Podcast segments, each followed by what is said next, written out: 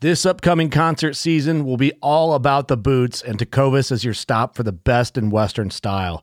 Tecovas has seasonal and limited edition offerings this spring and summer, including men's and women's boots, apparel, hats, bags, and more. All Tecovas boots are made by hand in a time-honored tradition with timeless styles that are always on trend. And Tecovas has first wear comfort with little to no break-in period. It's hard to find this level of comfort paired with this level of style. Stop by your local Tecovas store, have a complimentary drink or two, that's WCB style, and shop new styles. The smell of fresh leather and friendly staff are at your service. Many stores even have leather custom branding to make your boots truly personalized, and with regular live music and events, there's no in-store experience like it. If you can't make it into a store, just visit Tecovas.com. That's Tecovas.com. They offer free shipping on all boots, as well as free returns and exchanges, and ship right to your door. Go to Tecovas.com and find your new favorite pair of boots today. Fishing like a local isn't just about catching fish. It's about connecting with the environment and the people who call it home. It's about hearing the stories and traditions that have been passed down for generations and sharing unforgettable moments with the people you meet along the way. Fishing like a local is having an experience that stays with you forever. And with Fishing Booker, you can experience it too, no matter where you are. Discover your next adventure on Fishing Booker. Hey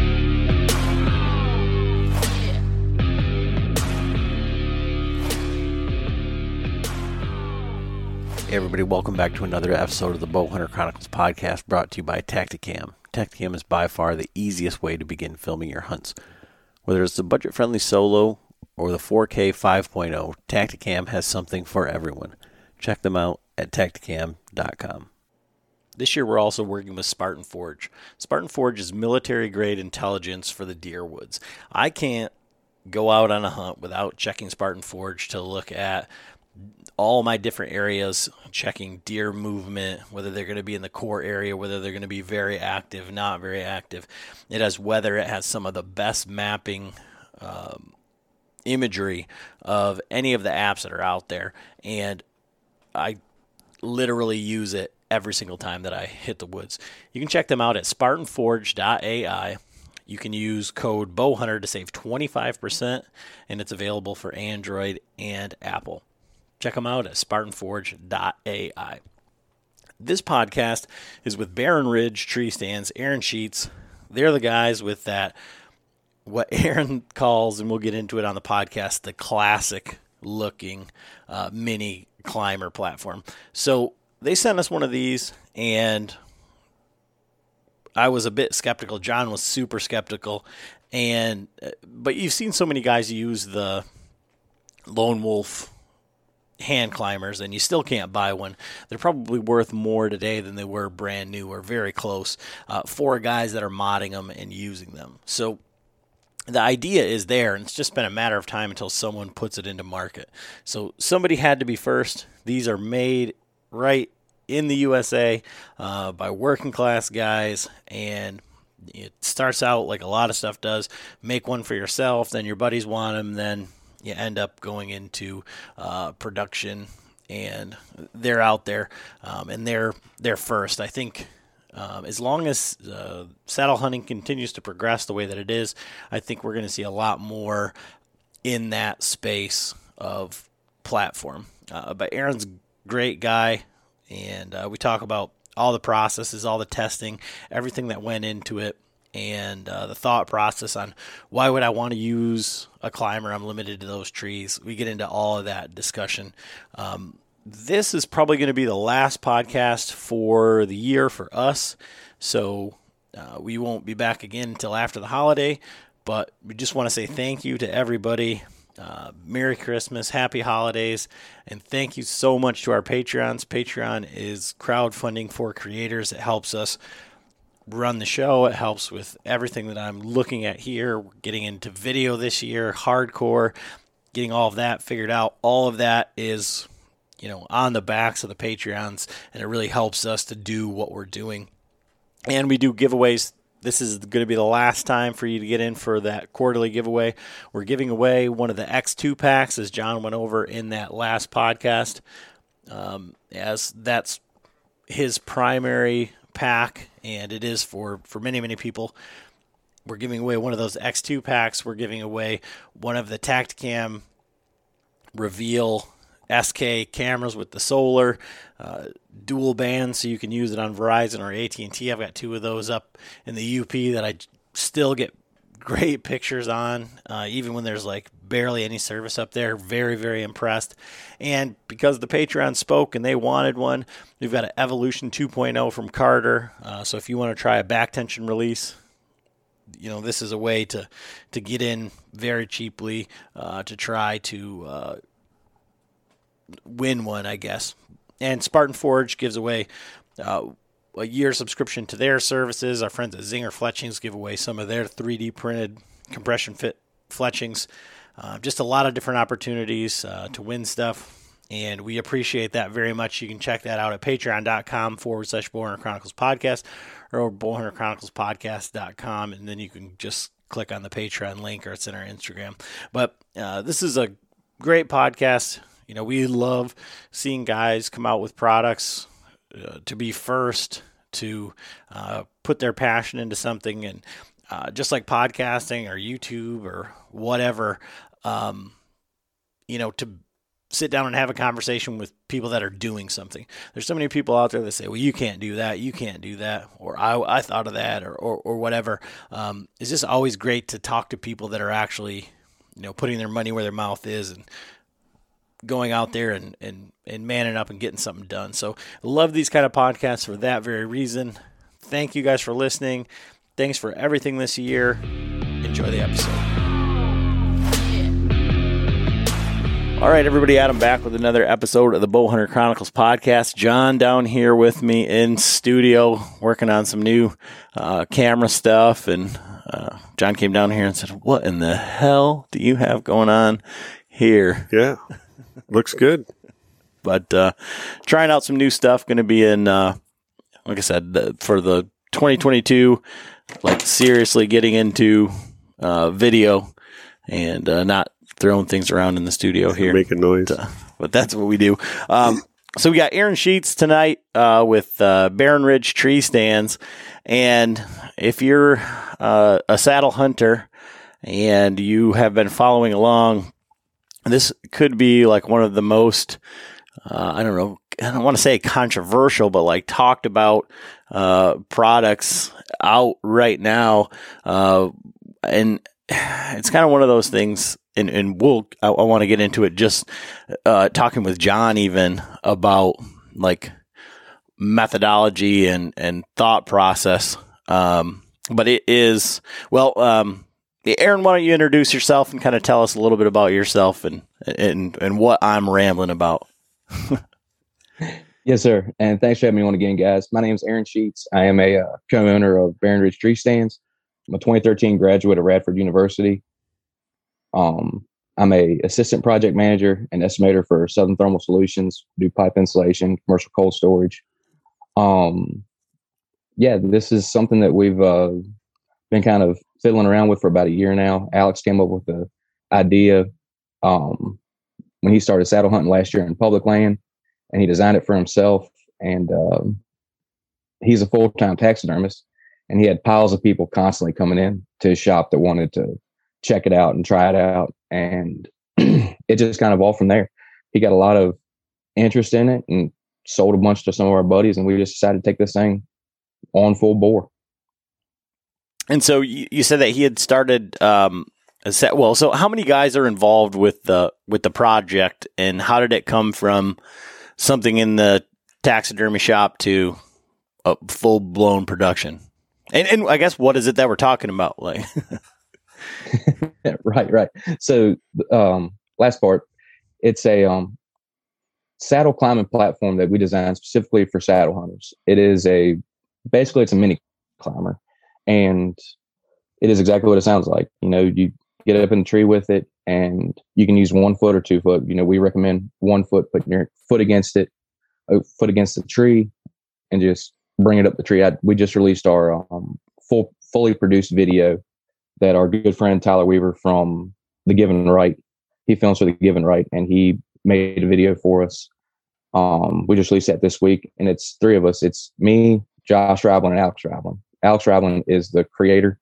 Josh Corson is his brother, and then it's me as well. Okay. So you said he started saddle hunting last year. Like, overall, what's your like style of hunting and like a hunting history? So my hunting history is I grew up hunting private land. I still predominantly do hunt private land.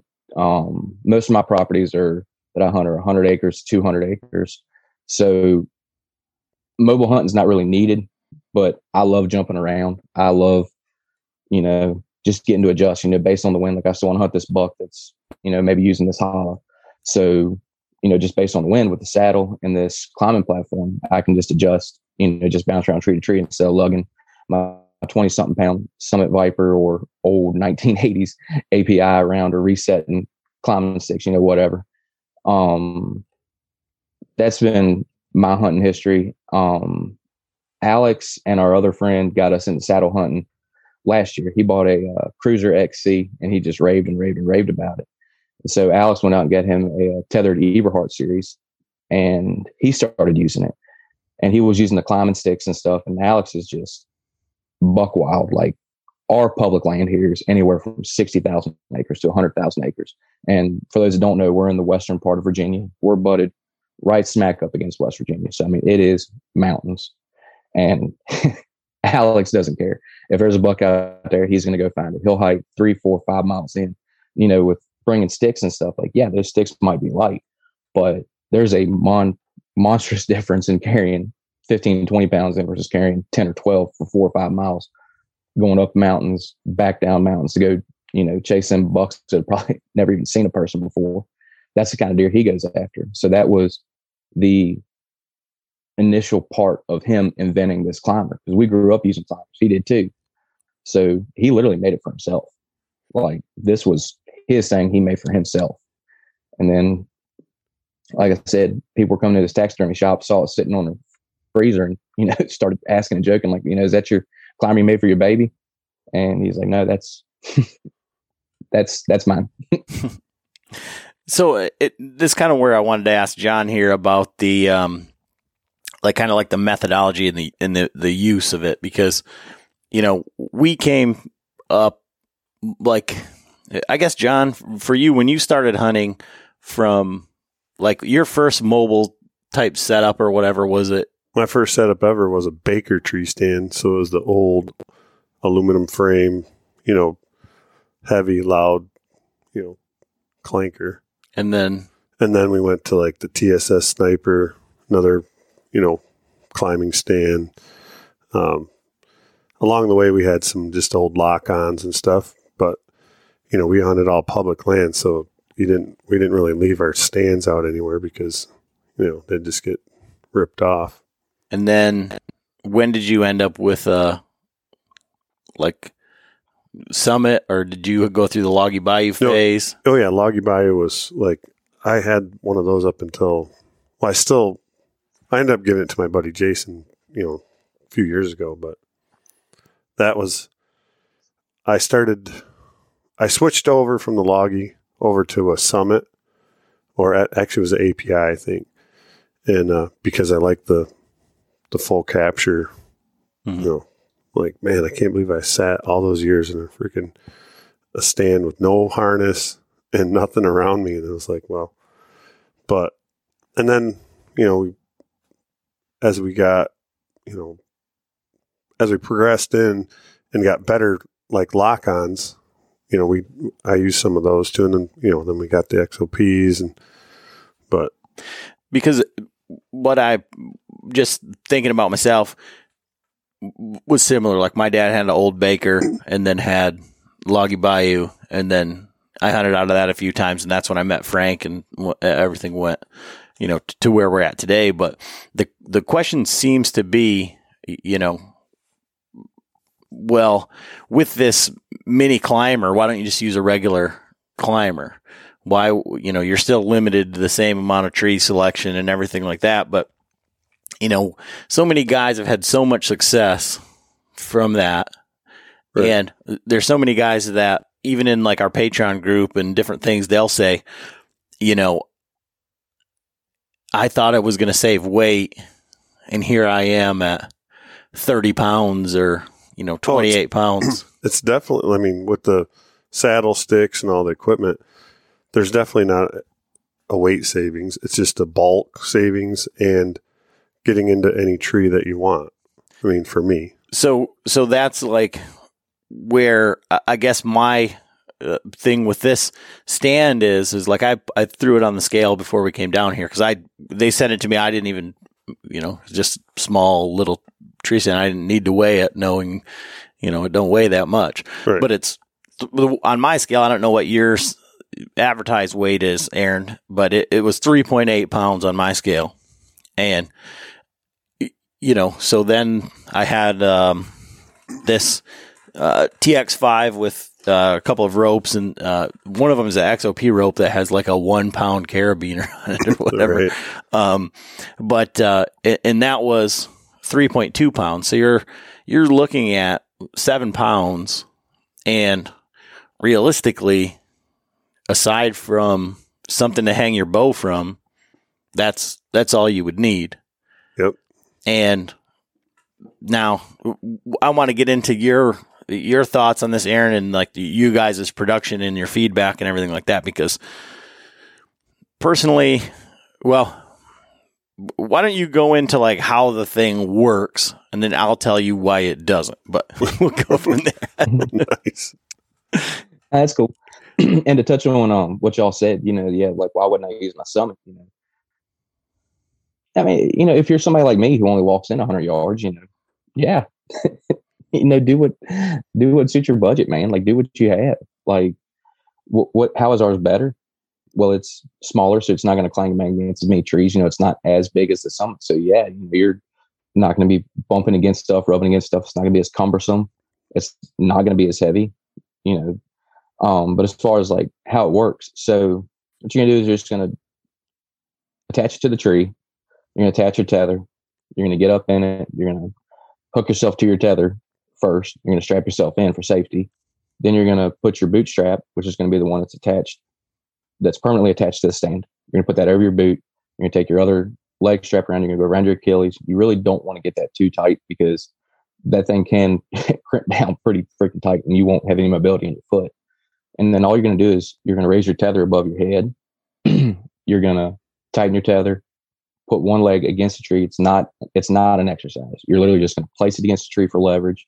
You're going to put all your weight back into the saddle, and you're just going to lift your foot up.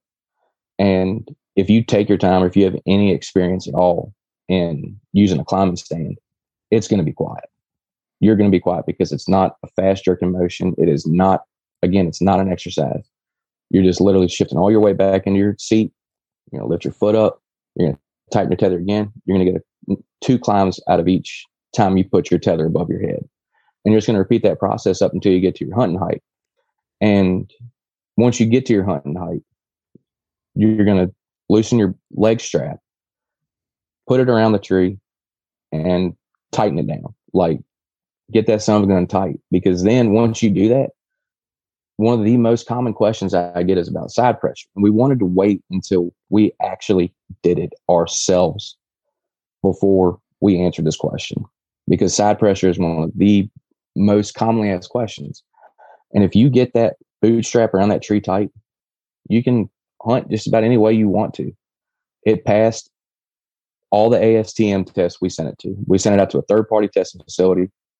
It got a 300-pound safety rating. We went through the repetition test, which is 300 pounds, bounced off of it 10,000 times, which takes 48 continuous hours to pass. And then we had the adherence test, which is a side pressure-like test. They'll put 300 pounds on each corner of the tree stand to see how much it deflects. It's a deflection and adherence test. So this is not something that, you know, we make in the garage that we think's cool and sell. This is something that we paid several $1,000s to get tested and get certified by the ASTM. Paid the money out of pocket. We got reports, graphs, everything we needed to sell a safe product to the public. Yeah, I think that that's huge. And that process is, you know, if you don't, I want to say that this is not, even if you, I don't even know.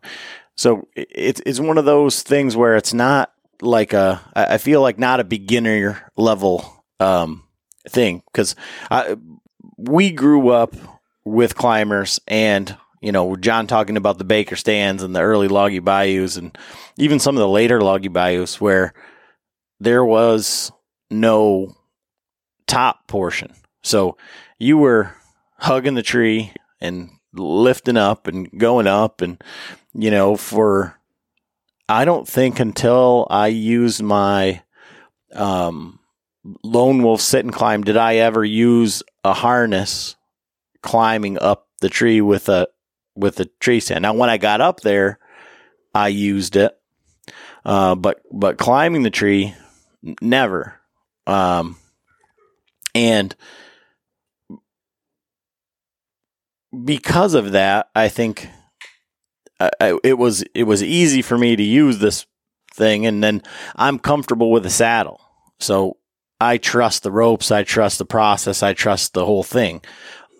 My brother-in-law, on the other hand, I threw him in it when we were up in the UP and said, go ahead and use it just like another climber. Well, he'd never really been in a saddle, so he didn't trust the ropes, and he was kind of swinging around, and he was pretty leery of what, like, the whole process. So, like, for guys that just want to step in and they want to say, okay, well, I hunt from a climber now, and they've used a two-piece climber their whole life, and they've always had something to put their hands on and just kind of like do a dip and pull their weight up, and then they've never been in a saddle.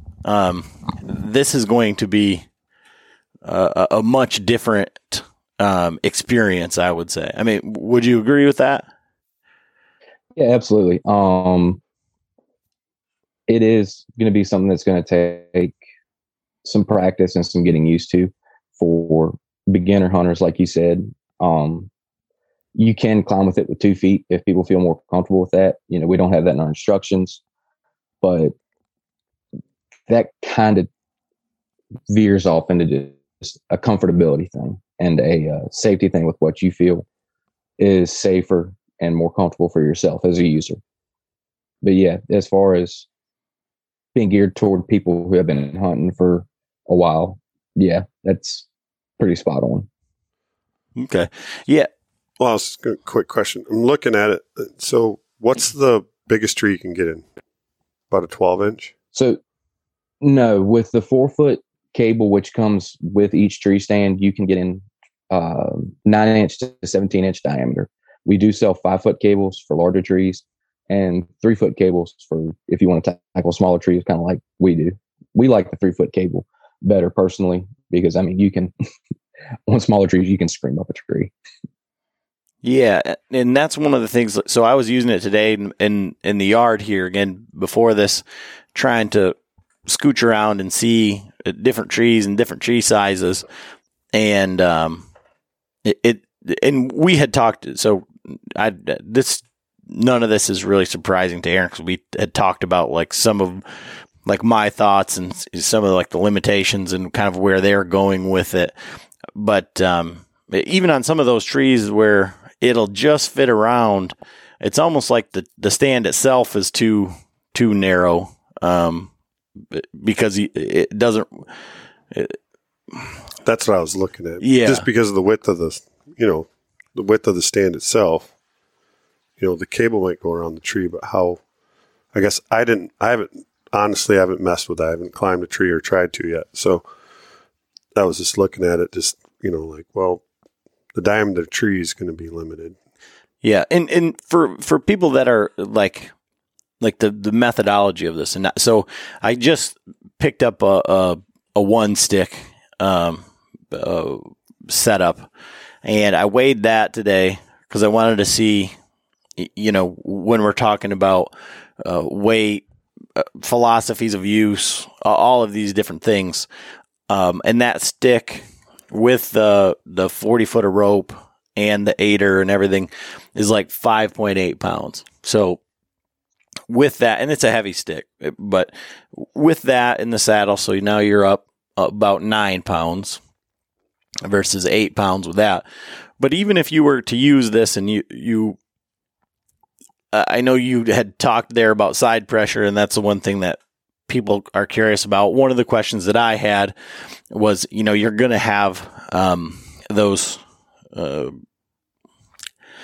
don't know what you'd call it, the arms or the supports, the upright tubes on the sides that some people will ask about limiting movement around the tree and all of that sort of thing. But many guys that are one sticking are carrying up a platform anyways. So if you wanted to use this as a sub 4 pound climbing method, you're still miles ahead if you're in an area where you know where there's pole trees and you can get up them and you're used to it. You know, I mean, you'd be at, you know, 8 pounds, 9 pounds plus your saddle, which, you know, some guys will say, well, sticks are the same way. But I mean, I can tell you that I somehow like caught lightning in a bottle picking trees in the UP, because the one tree was perfect size and I was so incredibly high that it was like in a matter of minutes where every little breeze was like kind of like some pucker factor. But Aaron, what's like the feedback that you're getting online, both good and bad, right? So, well, and I guess even from people that are using it and then people that are online, so you can kind of debunk any myths. So as far as users go, I would say we've gotten dang close to 98% being positive feedback from people that have actually used it. Those people might say that, you know, yeah, bigger trees, it's not really that great, but for medium size to small size, they love it. For people who haven't used it, Facebook. It's been a pretty even split. A lot of people are worried about noise, because they say the pins look loud, and that's a very fair thing to say if you haven't used it. For people who have used it, I haven't got a single report back from somebody saying it's loud. Other things have been limbs. People ask about, you know, what do I do when I come to limbs?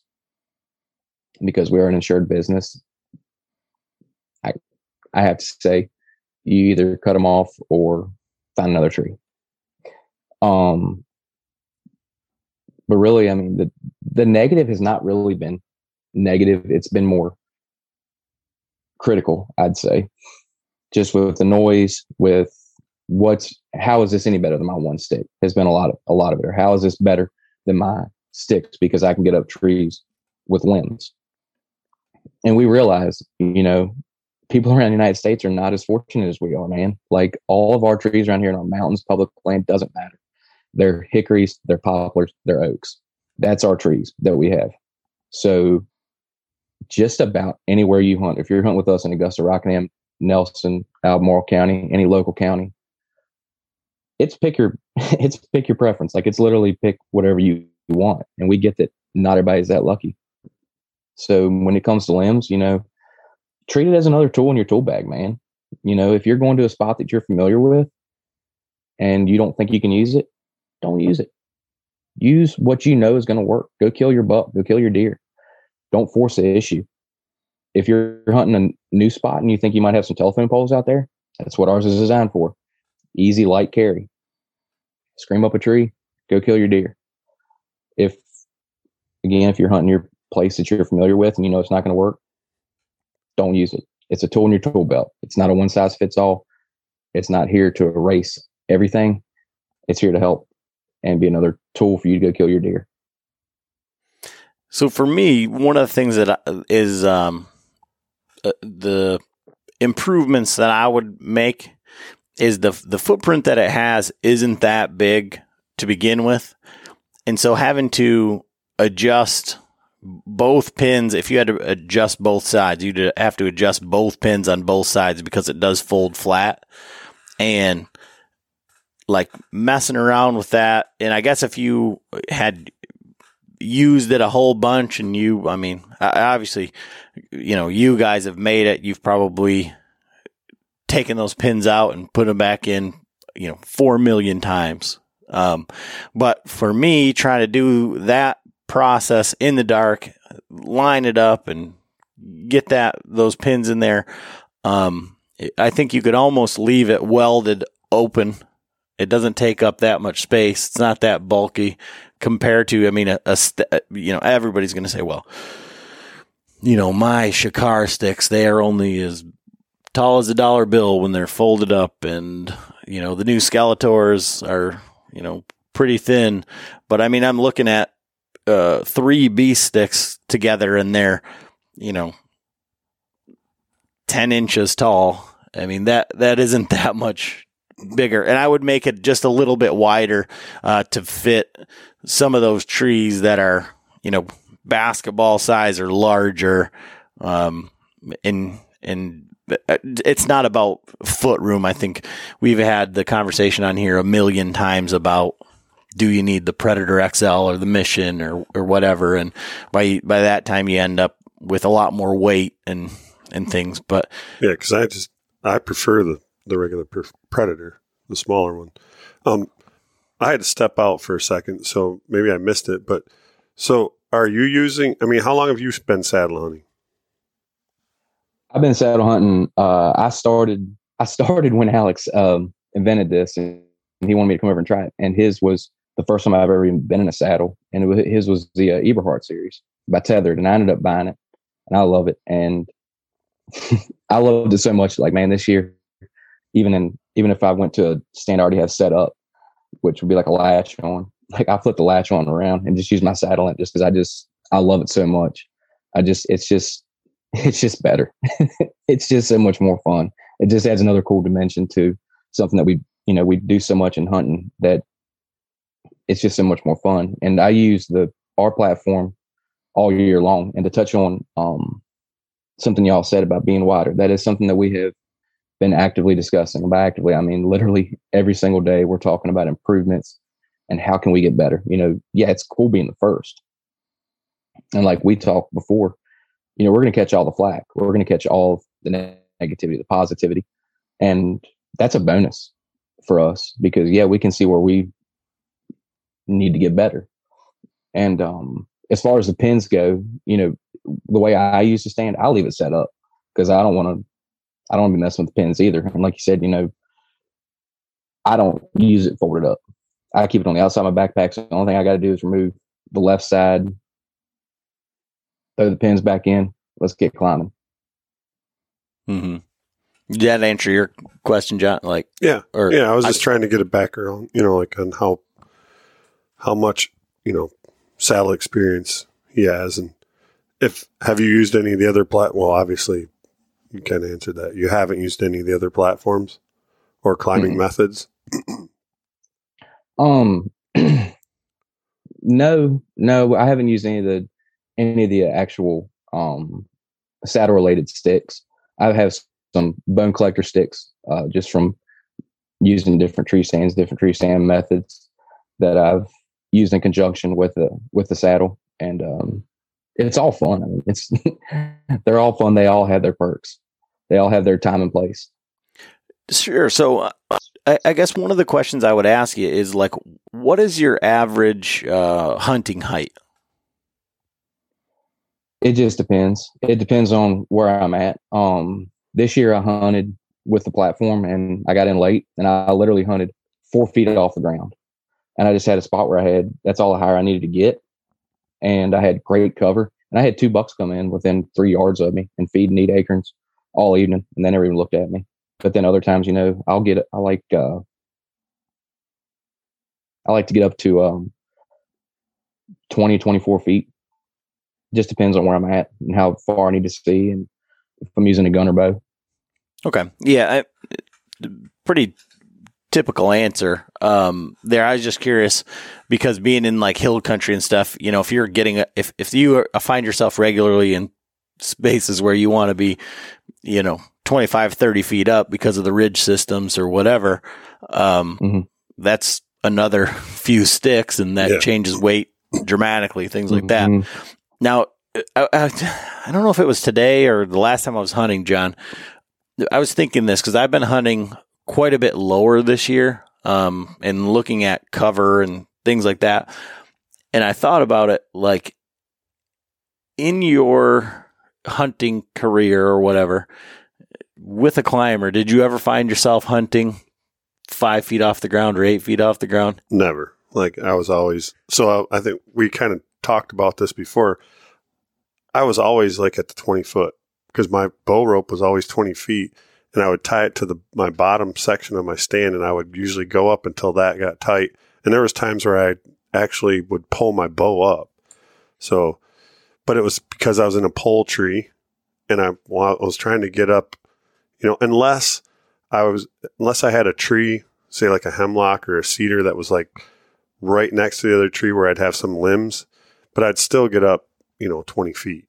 Because that's one of the things I just found myself thinking about is like, you know, and it might be just based on like you carried all that bulk out there and then you have to find this certain tree that you can get up and there's usually not cover around it. So you're in the wide open and you're like, all right, well, I need to be up there to that spot where now I'm like, man, if I could just get right there. Right.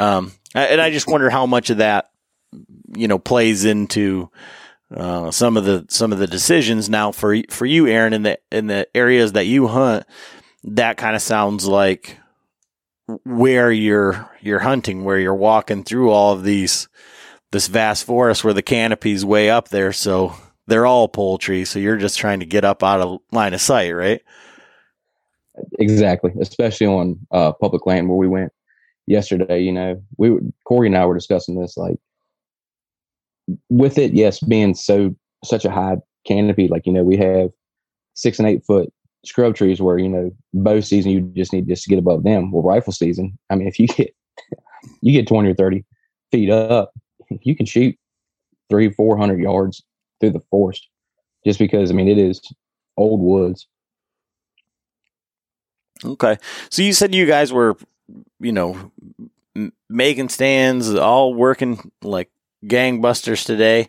I guess what's coming down the pike, or like how, where's your guys' mind at? Like you said, you're going to take all the flack for being first and everything. And I think one of the things I would be, I don't want to say like nervous about, but I think I'd be kind of pissed is, you know, you guys are kind of hanging it all out there, right? To say, you know, you're testing the waters and you're going to take all of the flack, but then the next guy's going to come along and he's going to be like, I see what all their problems are.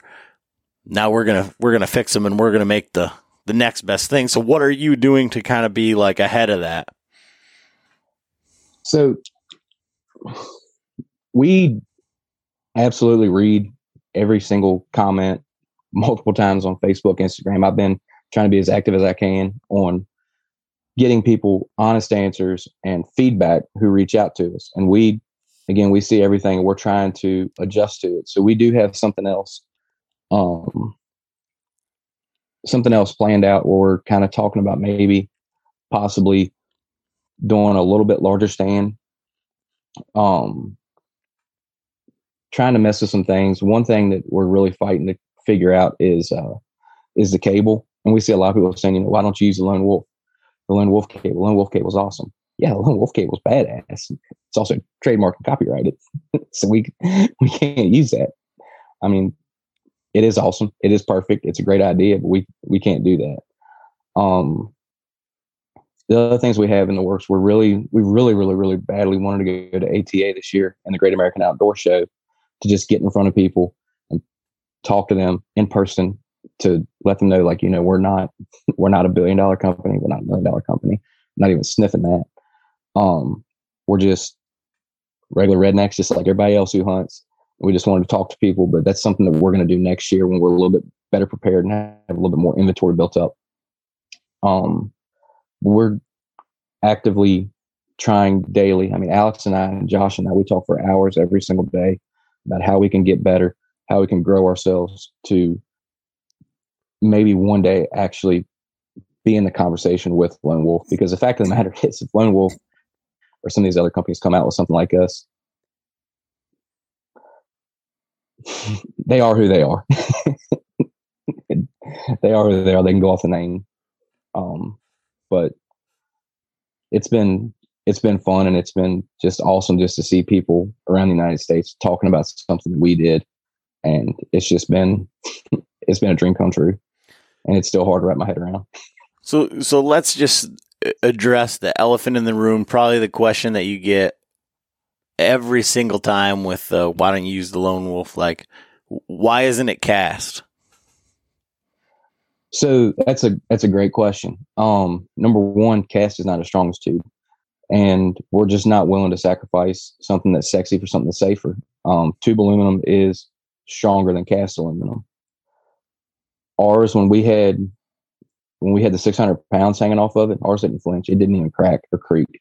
Like you and I talked, the tube in the back does bow a little bit when you use it, and that's just because you got stainless on aluminum. But it's only going to bow so much. It's just going to create a little bit of a dip, but it's not going to increase. It's something that is not going to get bigger. It's never going to worsen. It's going to be what it is.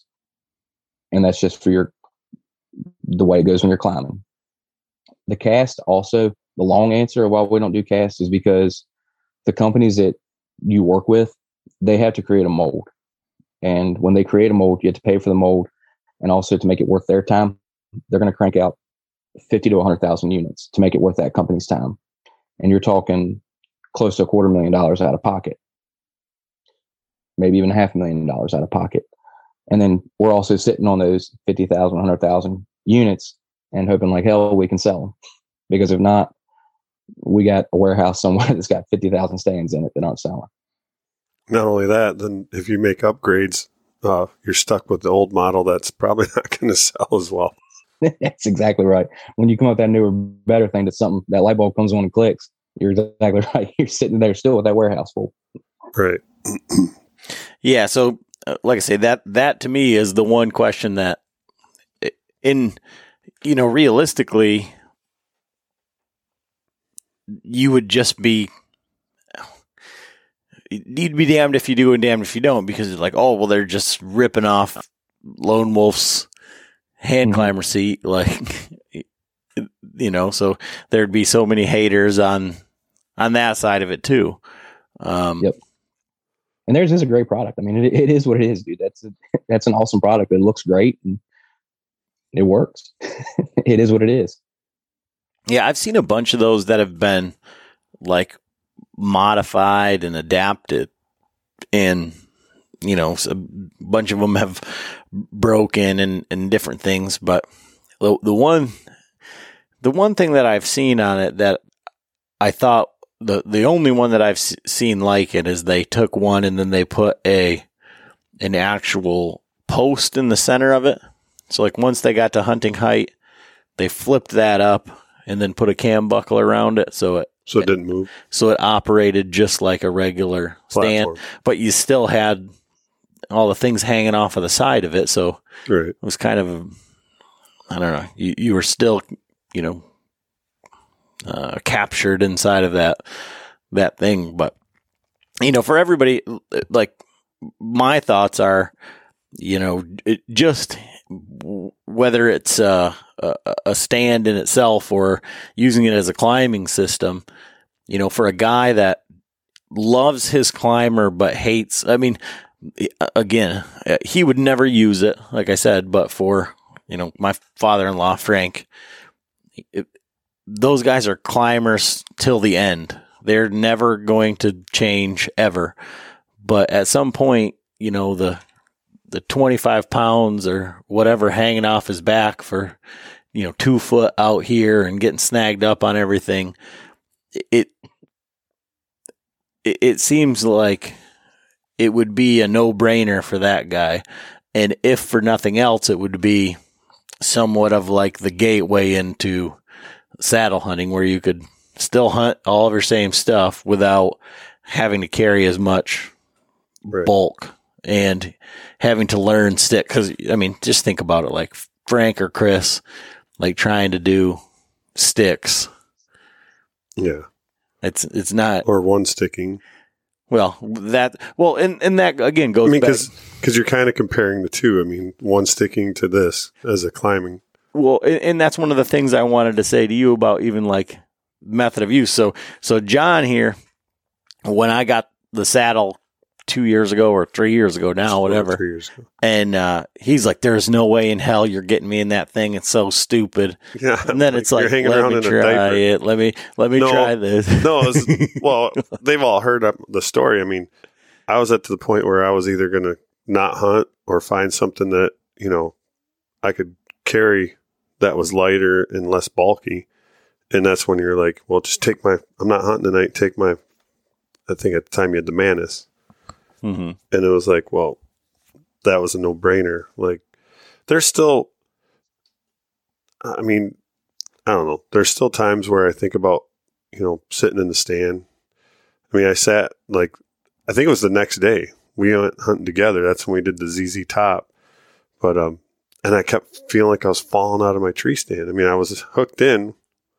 But that's the one thing that I like the most about saddle hunting, is that you're always secure. Like, you're never going to just fall out. But then, like, keep going to like one stick and bullshit. We're not doing that. And here now we're looking at one of the one sticks here. And, you know, I thought John was going to give me like a whole bunch of crap, but, you know, for all of this stuff, like, I feel like we're doing the listeners a disservice if we don't understand it and have some experience with it. And I thought for sure John's going to be like, whatever, that's so stupid. And then the last episode, he says, yeah, well, ever since I seen that video of Taylor doing it, you know, I was thinking about giving it a shot, you know? Well, yeah. I mean, after seeing Taylor do it, and then, you know, the thought process on it is like, if there's a spot where I need to get way up, you're only limited by your rappel rope at that point. Mm-hmm. And so I'm like, yeah, it's not going to be for every situation. I mean, you know, I really love I love my wild edge steps. I like the Timber Ninja sticks, but just it's a little more step at a time, one step at a time, but you're pulling them out of the pouch, put them on. When you come down, you're putting them back in the pouch. You get to the bottom of the tree, you tuck them in and throw them in your pack. Sticks, I just always had. You know, you got them dangling off you as you're climbing up, and, you know, shit's hitting you in the face.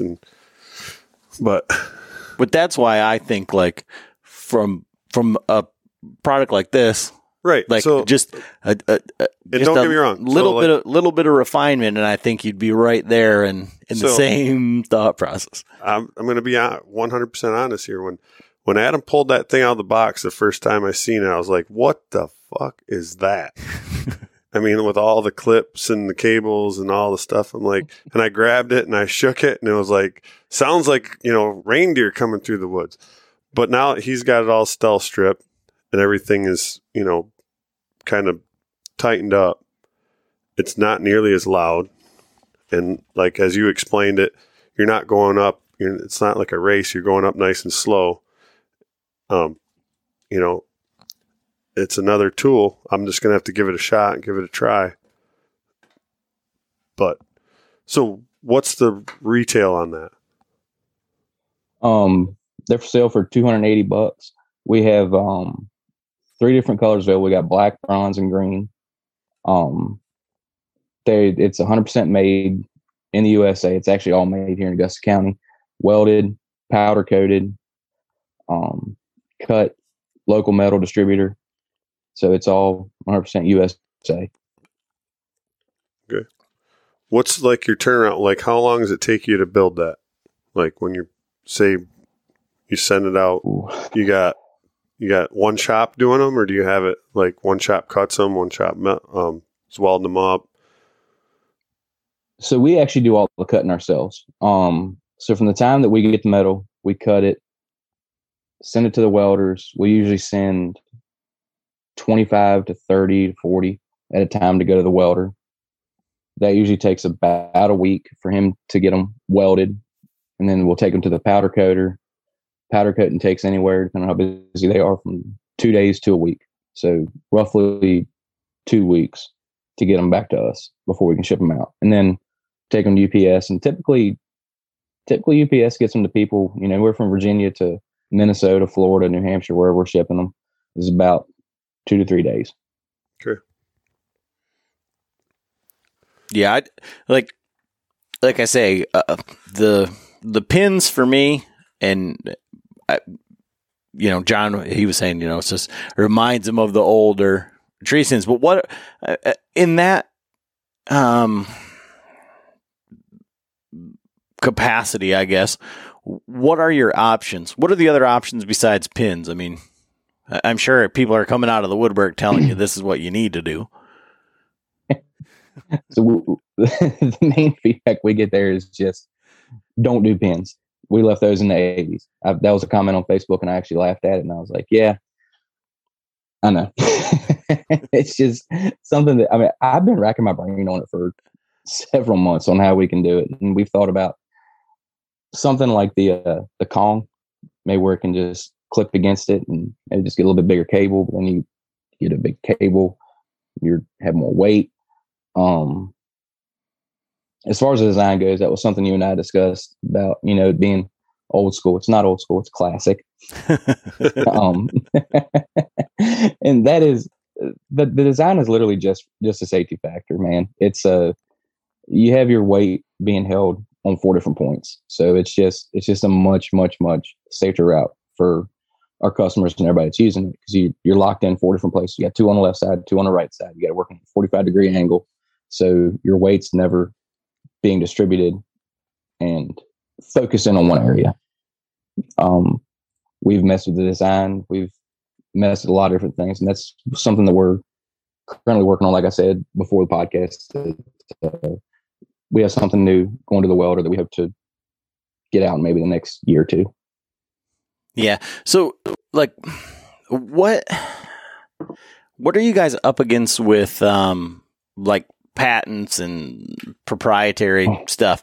Because I mean, if you look at the Loggy Bayou or the Summit, they got those cables with them big ass balls on them that it seems to be like what everybody uses in the climber market, and they clack around and they make a lot of noise, and you know. But well, I mentioned the old APIs. They used to have a chain. Yeah, well, that's with the pins through. Yeah, I still got 3 of them. I love them. But then the cable, the sheathing on it would all crack, and then they would get stuck. Mm-hmm. But even like something like that, yep. Like is that proprietary? Like, could you not? I don't think the API would be, just because it is such an old model. I mean, like I said, I got 3 of them that I used. I'm pretty sure Dad got those in like 1985 or something like that. So we could probably maybe go something along that route. I'd love to figure out something, just something else, something that's just a little bit prettier and more efficient too, but it ain't dawned on me yet. And if anybody out there has any ideas, hit me up on Facebook. I'm open to all suggestions.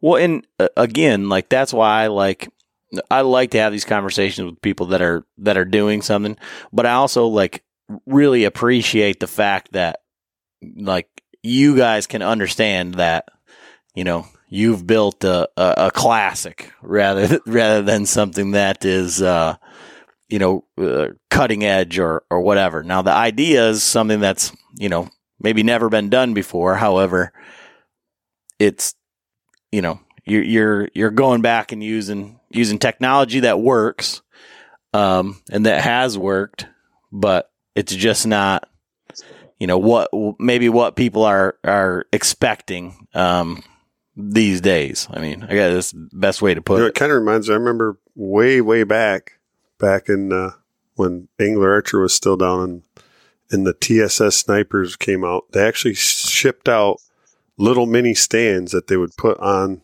a little display model. And when I first seen it, I was like, man, it looks just like the display model. But Like when you're going through the like tent section of like Dunham's or whatever, and they got the little tents up there showing you like, honey, what? I shrunk the tree stand. But I mean, smaller is better, right? That's what I tell her. But yeah, man, like I say, where are you guys? Like what's your 10-year, 5-year, 1-year goals? I mean, how have you, from the time when did you launch this? We actually didn't launch until November 11th. November 11th is when we launched the website. November 13th, we came onto Facebook and posted everywhere that, you know, this is what we got. Here we are. We received a pile of feedback, good, bad, and indifferent, everywhere from this is awesome to I can make this in my garage for $25. You know, why do I need to spend $280? It's like, well, if you can do that and your labor's free, give me a call. I'd love for you to work for me. And just all kinds of crazy feedback and stuff. But it's been fun. We've been doing ads and stuff on Facebook, Instagram, just trying to get our name out there. People know about us. 1 year goal. We just want to keep selling. We want to keep selling. We want to go to these shows. We want to meet people. We want to talk to people. Let them know we're just normal people. We're not millionaires. We don't have $1 million credit line through the bank that we're just spending money on. Going to be on the outdoor channel. It's nothing like that. We'd like to be there. You know, 1 year, 5 years, we'd love to have. I'd love to be doing this full time. That's my personal goal. I want to be doing this full time. I want to go to shows, go to talk to people, have this be a full-time thing. That's really the biggest thing is I want to grow this company as much as we possibly can.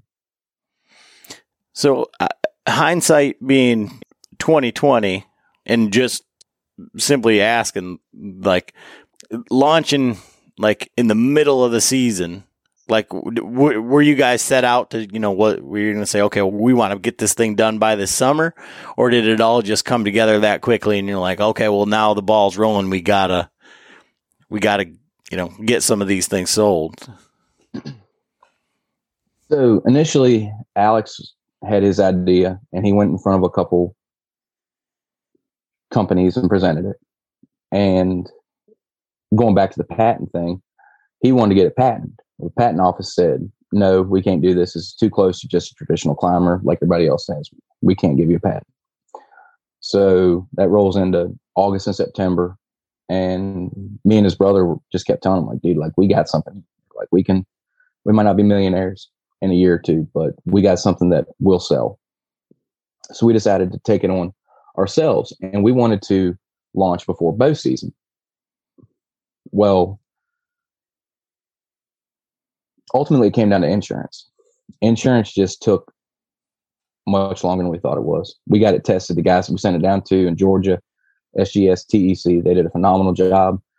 They got our product turned right around like a week or two. They sent it back to us. So we were well in front of our set deadline, which was October 1st. Insurance just took longer and just took months to put together. So that's why we ended up coming out in the middle of November versus October 1st, was literally just because of insurance. Well, I think that's like incredibly important, you know, for, you know, whatever people want to think that these guys just make them in their garage and, you know, there's nothing behind them, that you guys went through everything to do all the testing, that you are fully insured, that it's, you know, everything is, you know, done correctly. Is important. But I see, you know, we talk to a lot of people like in around the hunting industry that don't have time to hunt, that don't have, you know, that deal with, you know, with, like John asking about the, like the turnaround time and stuff. They have, you know, all the stuff with, you know, we're going to put out this product, everything's going to be great. And then you do all the hype and then you can't deliver on it, or you end up right in the middle of the season where you can't win for trying because everybody's in the middle of the season and they need it for this trip. They're supposed to be in Missouri and UPS didn't show up. And I can't imagine trying to do that right in the peak of the rut. Yeah, and that was just about our peak of the rut. And our other partner, Josh, has been instrumental in that part. Like, he has done an absolutely, he's gone above and beyond with the insurance and stuff. And Tyler with helping out on our social media, Tyler from The Given Right TV, he's done an outstanding job with our social media stuff, like where he set us up with pictures and videos. He shot the video and edited it in his own time. He was out in Minnesota and all over the West for the last 3 weeks. Dude gets back, has a newborn baby, gets back home and cranks out our video in a day. Like, he spent like 12 hours editing our video and spit it out the next day as soon as he got home. So we got a great team behind us, and it's just been, we're very, very fortunate to have a great team working with us. Talking about having time to hunt, I actually had a vacation the week after we launched, and thankfully we got a bunch of sales. But I hunted the mornings, and and from noon till 7, I was over at Alex's boxing stands up and shipping them out to people, and I would not have rather done anything else. At that point, we were like, "Yeah, screw hunting. I'd much rather be doing this." Well, it's always great to see like something that you're doing be accepted. And, you know, like for us doing this podcast is like, you know, John and I used to have these conversations, you know, at 3 in the morning in his garage. And it's like, why don't we just start recording this stuff and we'll just talk about it. And then now for whatever reason, people listen. So not sure why, but no. And John's I like it. John's like the most like this, right? He's just fly on the wall for much of everything, and then, but you want to talk bow tuning or arrows or anything like that, fishing, you better pack a bag. Hope you got a lunch, because it's gonna be a minute. So I like putting them on the spot like that, though. Well, too. Speaking of bows, one of the questions I always ask are, you know, our guests, what's your bow setup? What bow are you shooting? I'm shooting a Expedition Archery MX-15. That's the company that Tyler films for. The guy that he films for owns Expedition, and Tyler helped me out and hooked me up with it last year. I got pissed because I set a record that I hope nobody out there ever breaks. I missed 4 deer in one sit. Oh, so obviously it was not my fault. It was my bow's fault. So I hit up Tyler and said, I need something new. And he hooked me up with the MX-15. Dude, I freaking love it. It shoots over 300 feet per second is what they say. With my setup, it shoots like 280, 286, something like that. I just shoot some gold tip Hunter XTs, Eras, and NAP Spitfires, I think is what they are. Expandable broadhead. Mm-hmm. Haven't got to shoot a deer yet this year with it. I had one at 5 yards out of the saddle, and she just never stopped for me. And I was like, I'm not in the mood to go on a wild goose chase today. I ain't flinging there. Screw it. But I love it so far. I mean, it shoots well for me. Good deal. So what's that MX-15 like? Do you know a lot about that bow? There is a guy.